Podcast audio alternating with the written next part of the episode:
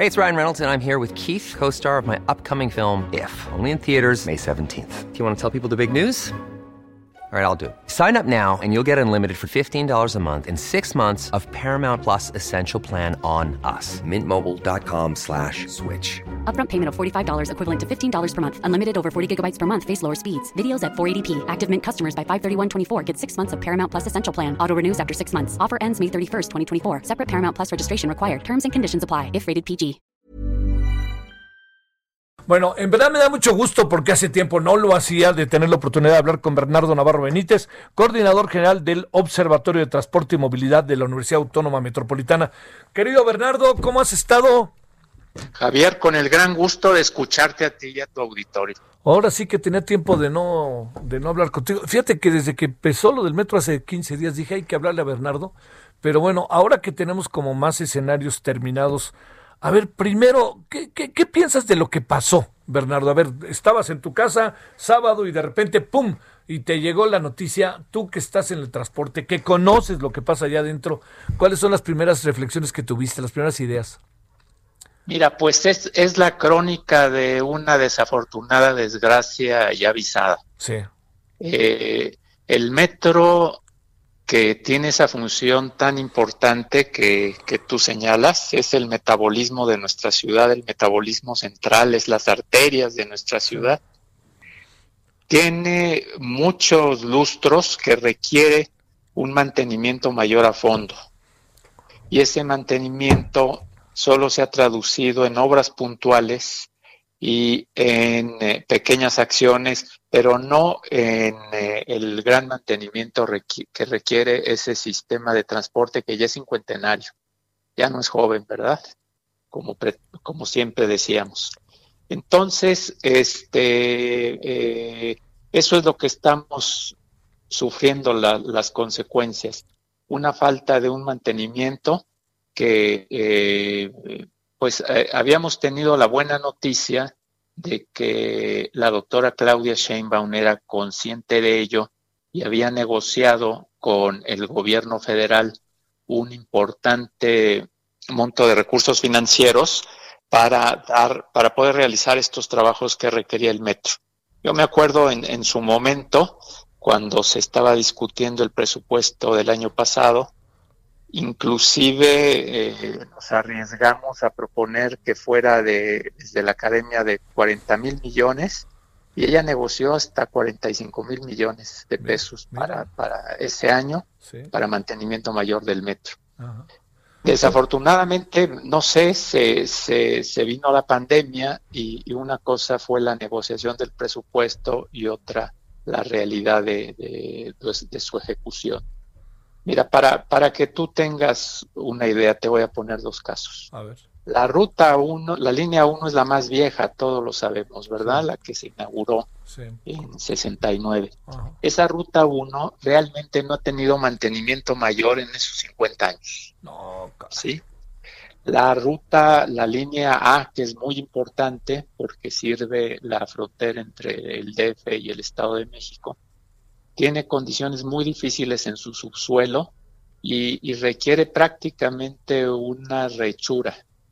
Este es, es, una obra muy, muy fuerte la que hay que hacerle, pero muy necesaria. Y pues sigue pendiente. Entonces, este, pues yo diría que fue un aviso que nos salió barato. O sea, lo siento mucho por la gente que ahorita está sufriendo, más de un millón de usuarios, ¿verdad? Que es un calvario en condiciones además de pandemia de COVID, eso debe ser tremendo, bueno, lo es, pero este, pues, pues es un aviso para que esa conciencia que tiene la, jefa de gobierno de la importancia del metro, este, se, acelere la velocidad y se lleven a cabo esas obras de mantenimiento mayor que requiere el sistema. Oye, eh, Bernardo Navarro, déjame plantearte, el, el tema de, de, los 45 mil millones, ¿tienes una idea en cuánto pudo haber quedado? Porque el presidente dijo que no era cierto que le habían bajado el presupuesto al metro, ¿eh? lo dijo claramente cuando se le preguntó sobre la explosión. Pues mira, yo, yo he tratado de encontrar la información y no la he localizado. Sé, por ejemplo, que se mandó a hacer la licitación de la línea 1. Sí. Eh, la, realidad sí es muy complejo, ¿eh? son, son unas licitaciones, pues este, no se nos debe de olvidar que el metro es como una pequeña metrópoli, ¿no? O sea, un, cuando funciona normalmente son más de 5 millones de usuarios, entonces es una pequeña metrópoli lo que, lo que ahí circula. Y eh, esa cirugía mayor a la, a la línea 1, pues no es fácil Sí se hizo la licitación, sé que está por, por iniciarse, bueno, la van a tener que atrasar por este, por este hecho, que la ganó una compañía china asociada con mexicanos. Eh, y eso debe ser una cantidad de dinero muy fuerte, es, es muy fuerte. O sea, si hay los recursos presupuestales, creo que eh, eh, se atrasaron y no te podría decir cuál fue el monto que sí se ejerció. A ver, este Bernardo, el, el mantenimiento del metro, el hecho, qué tan importante puede ser el hecho de que no tengamos una persona encargada del área de mantenimiento y la directora ya ha dicho yo me encargo de eso y luego se venían estas contradicciones declarativas como yo nomás soy directora del metro que todo eso crea un ánimo y un ambiente y a lo mejor hasta una definición de la operación de la propia del propio transporte colectivo. Bueno, así es, Javier, ¿no? Este, probablemente tú que eres un analista sagaz no te pasó desapercibido que la directora del metro se tardó 36 horas en aparecer al público. Claro que no, por supuesto. 36 horas. Y que eh, la jefa de gobierno tuvo que dar la cara al ciclón creo que lo hizo bien, pero que no era su obligación, ¿eh? Sí, sí, sí. No era su obligación. El, metro es un asunto técnico en que el director tiene una responsabilidad técnica política fundamental y eh, bueno, es, es increíble esa declaración que está grabada con el Congreso de la Ciudad de México, de la que tú estás citando, en donde ante la ausencia del director de, de mantenimiento dice que ella lo va a asumir y después se les dice. ¿Verdad? Es, es, es increíble en, en, un organismo que tiene una complejidad eh, técnica verdaderamente, eh, mira, pocas veces lo pensamos. Yo creo que el metro debe ser la, la tercera empresa pública del país. Cuando CFE y Compañía de Luz, bueno, aumentó la importancia de CFE, ¿verdad? Cuando Compañía de Luz se, fue. Es la cuarta empresa más, más importante del, país, aunque opere solo en la Ciudad de México, ¿no? Este, eh, son cosas que no, no, no se pueden descuidar, tiene una importancia crucial y pues fue, lamentable eso que, escuchamos, ¿no? Y, y, también lamentable que la jefa de gobierno haya tenido que asumir ese rol pues, que no le correspondía. Sí, no. Eh, Bernardo, a ver, otro de los asuntos. Se ha hablado de años, ¿no? O sea, como tú dices, crónica de algo medio anunciado, ¿no? Lo que pasó en la, eh, ahí en eh, aquel sábado, hace dos sábados. Pero te pregunto, digamos, a lo largo de tanto tiempo, no se le ha metido cirugía mayor al metro y estoy pensando en los gobiernos pues ahora sí que fundamentalmente, fundamentalmente desde de siempre, ¿eh? tampoco se puede aquí poner a unos sí y a otros no, pero como sea la izquierda o lo que se llama la izquierda desde el 97 está al frente de la Ciudad de México. Sí, sí, Javier, es, es importante esa reflexión. Mira, este, no nos podemos olvidar que eh, tú lo recuerdas porque eres tan joven como yo. El, metro era administrado por el gobierno federal, ¿verdad? Es decir, al ser parte del Distrito Federal, eh, al ser una, una jurisdicción de la federación, entraba en el presupuesto federal el metro. ¿sí? Entonces, la deuda del metro varias ocasiones, yo lo discutí contigo en programas hace algunos años, ¿no? Era absorbida de repente por la administración o, fuertes inversiones que se tenían que hacer, las hacía la federación. Cuando se da la reforma política del de, eh, Distrito Federal y se crea el gobierno del Distrito Federal, solamente se pasa parcialmente el presupuesto a la Ciudad de México, a lo que ahora es la Ciudad de México. Digamos, el presupuesto de operación normal. Pero la otra parte del presupuesto, ¿verdad? El de inversión fuerte, ese no lo recibió el gobierno de la, de la ciudad. Y como tú lo dijiste, la historia desde 97 de los gobiernos de izquierda ha sido de distanciamiento con la federación. Entonces, este ha sido el pecado original, por decirlo de alguna manera, ¿verdad? Que ha evitado que haya un suficiente financiamiento para la ciudad, lo cual, perdón, para el metro, lo cual no quiere decir que no se hayan hecho obras, ¿eh? Sí, claro. Hay que recordar, por ejemplo, Alfonso Caso, eh, quitó todas, renovó toda la línea 2 del metro prácticamente. Bueno, la, una buena parte. Sí. Luego lo continuó eh, Cuauhtémoc Cárdenas, ¿sí? Eh, el propio ingeniero renegoció un pedido de trenes para la línea 2, que es la que más afluencia tenía en esa época y que trabajaba con mucha atención. Se pusieron trenes nuevos a toda la línea 2 ya que se habían arreglado las vías. Entonces sí ha habido cierto nivel de intervención, pero no el que necesita el metro, eh, Javier.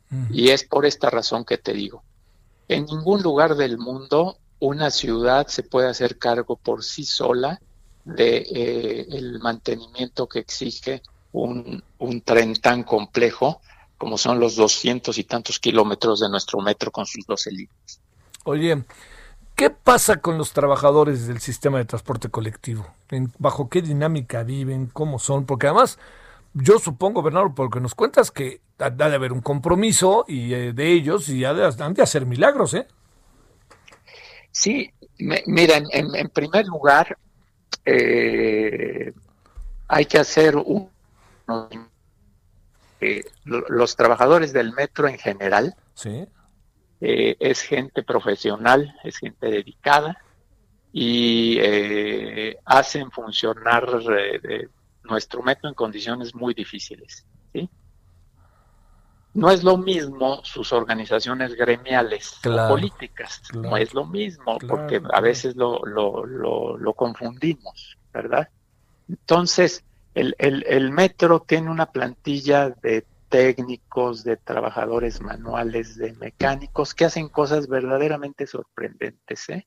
inclusive de, gerentes medios que han hecho ahí su carrera y que es gente impresionante, verdaderamente impresionante. Es desafortunado que los vaivenes políticos hacen que salgan, entren, luego los jubilen, porque eh, esto ha ocurrido con, con personas excepcionales de, el sistema. Pero sí es muy desafortunado que hay intereses muy fuertes de los organismos gremiales, ¿verdad? Que eh, se, manifiestan en ocasiones con intereses muy particulares, ¿sí? Queriendo sacar raja, queriendo, pues que tienen sus intereses como corresponde a los sindicatos. Este, pero por, por fortuna, eh, en, la, en, la, base cotidiana de la plantilla del metro hay gente muy buena y muy comprometida. ¿eh? Sí, sí, estoy seguro, estoy seguro. Oye, em, y, tiene que seguir creciendo el metro? Te pregunto, Bernardo, ¿tendrá que seguir creciendo si queremos tener una alternativa al transporte, no? Mira, si, si tendríamos que hacer un rediseño institucional, que, que en mi opinión no estaría malo. Mientras que el metro sea de la Ciudad de México, ya no tenemos eh, eh, ya no tenemos corredores de transporte en donde podamos meter líneas enteras y que las podamos pagar, digamos. Este, sin embargo, sí es posible hacer enlaces y ampliaciones de líneas que serían muy, muy productivos, muy, muy productivos.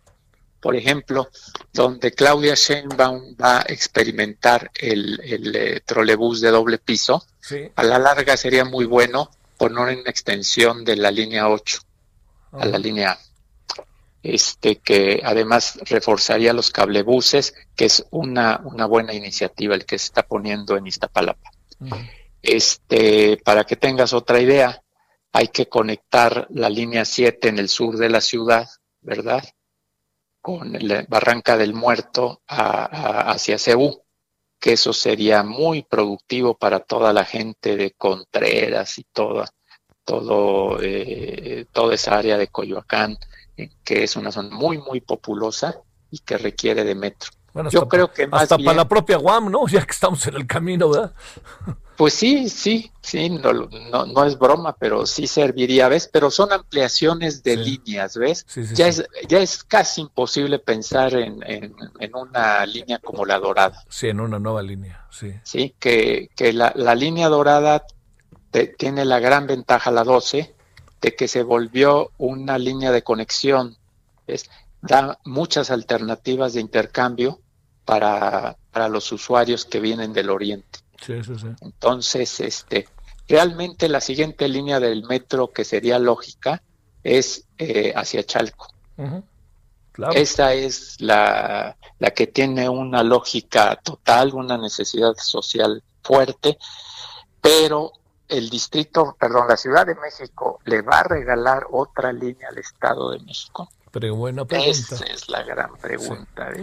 Oye, Bernardo, para cerrar, a ver, eh, de estos temas que uno que uno siempre imagina en este nuestro país, corrupción, este desinterés, este componendas eh, para un transporte, para una para una actividad tan estratégica de la Ciudad de México, este, habrá en una dimensión digna de atacarse o pues de hablar, no deja de ser muchas de las cosas que pasan. ¿Cómo mirar eso, Bernardo?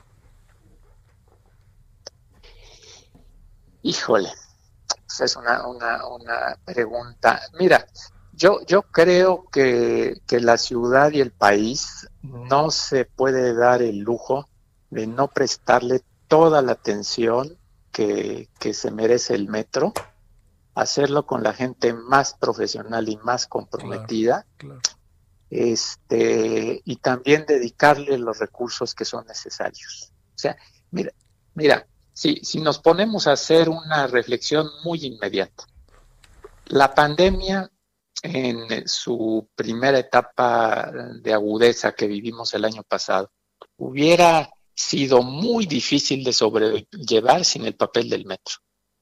El metro mantuvo una afluencia de en torno al 50% más o menos de usuarios y verdaderamente fue la savia que trajo a los trabajadores, que trasladó a los trabajadores esenciales de toda la metrópoli ¿eh? y lo hizo en condiciones buenas, digamos, de suficiente sanidad, de distancia. La estrategia esta de, de mantener estaciones cerradas, no sé si te acuerdas algunas, este, funcionó un rato, qué bueno que luego la, la, corrigieron. Pero el, el, metro es, es muy importante en emergencias y en condiciones normales. No nos podemos dar el, el lujo que nos falle. Es, esa es la enseñanza importante. Yo, se oye feo, pero lo, volvería, lo volvería a decir. Nos salió barato. El chiste es que no nos vuelva a costar. Sí, tienes toda la razón. Bernardo, te mando un gran, gran abrazo y un agradecimiento porque estuviste con nosotros. Javier, para mí es un privilegio estar contigo y tu auditorio eh, con todo gusto. ¿eh? Gracias, Bernardo. Que tengas buena tarde. Buena tarde, bye.